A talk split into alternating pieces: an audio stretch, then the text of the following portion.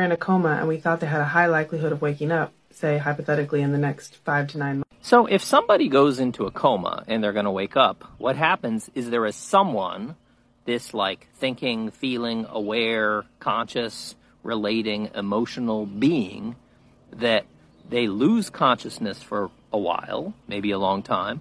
But if they wake up, that consciousness will come back. It'll be connected. It's the same person because, well, the individual prior and post coma is like the same person. Why are they the same person? Well, most answers is because they're the same mind. Is it an embryo or beginning fetus like that? Like, are they like a coma patient? No, not at all, because they don't have like a past.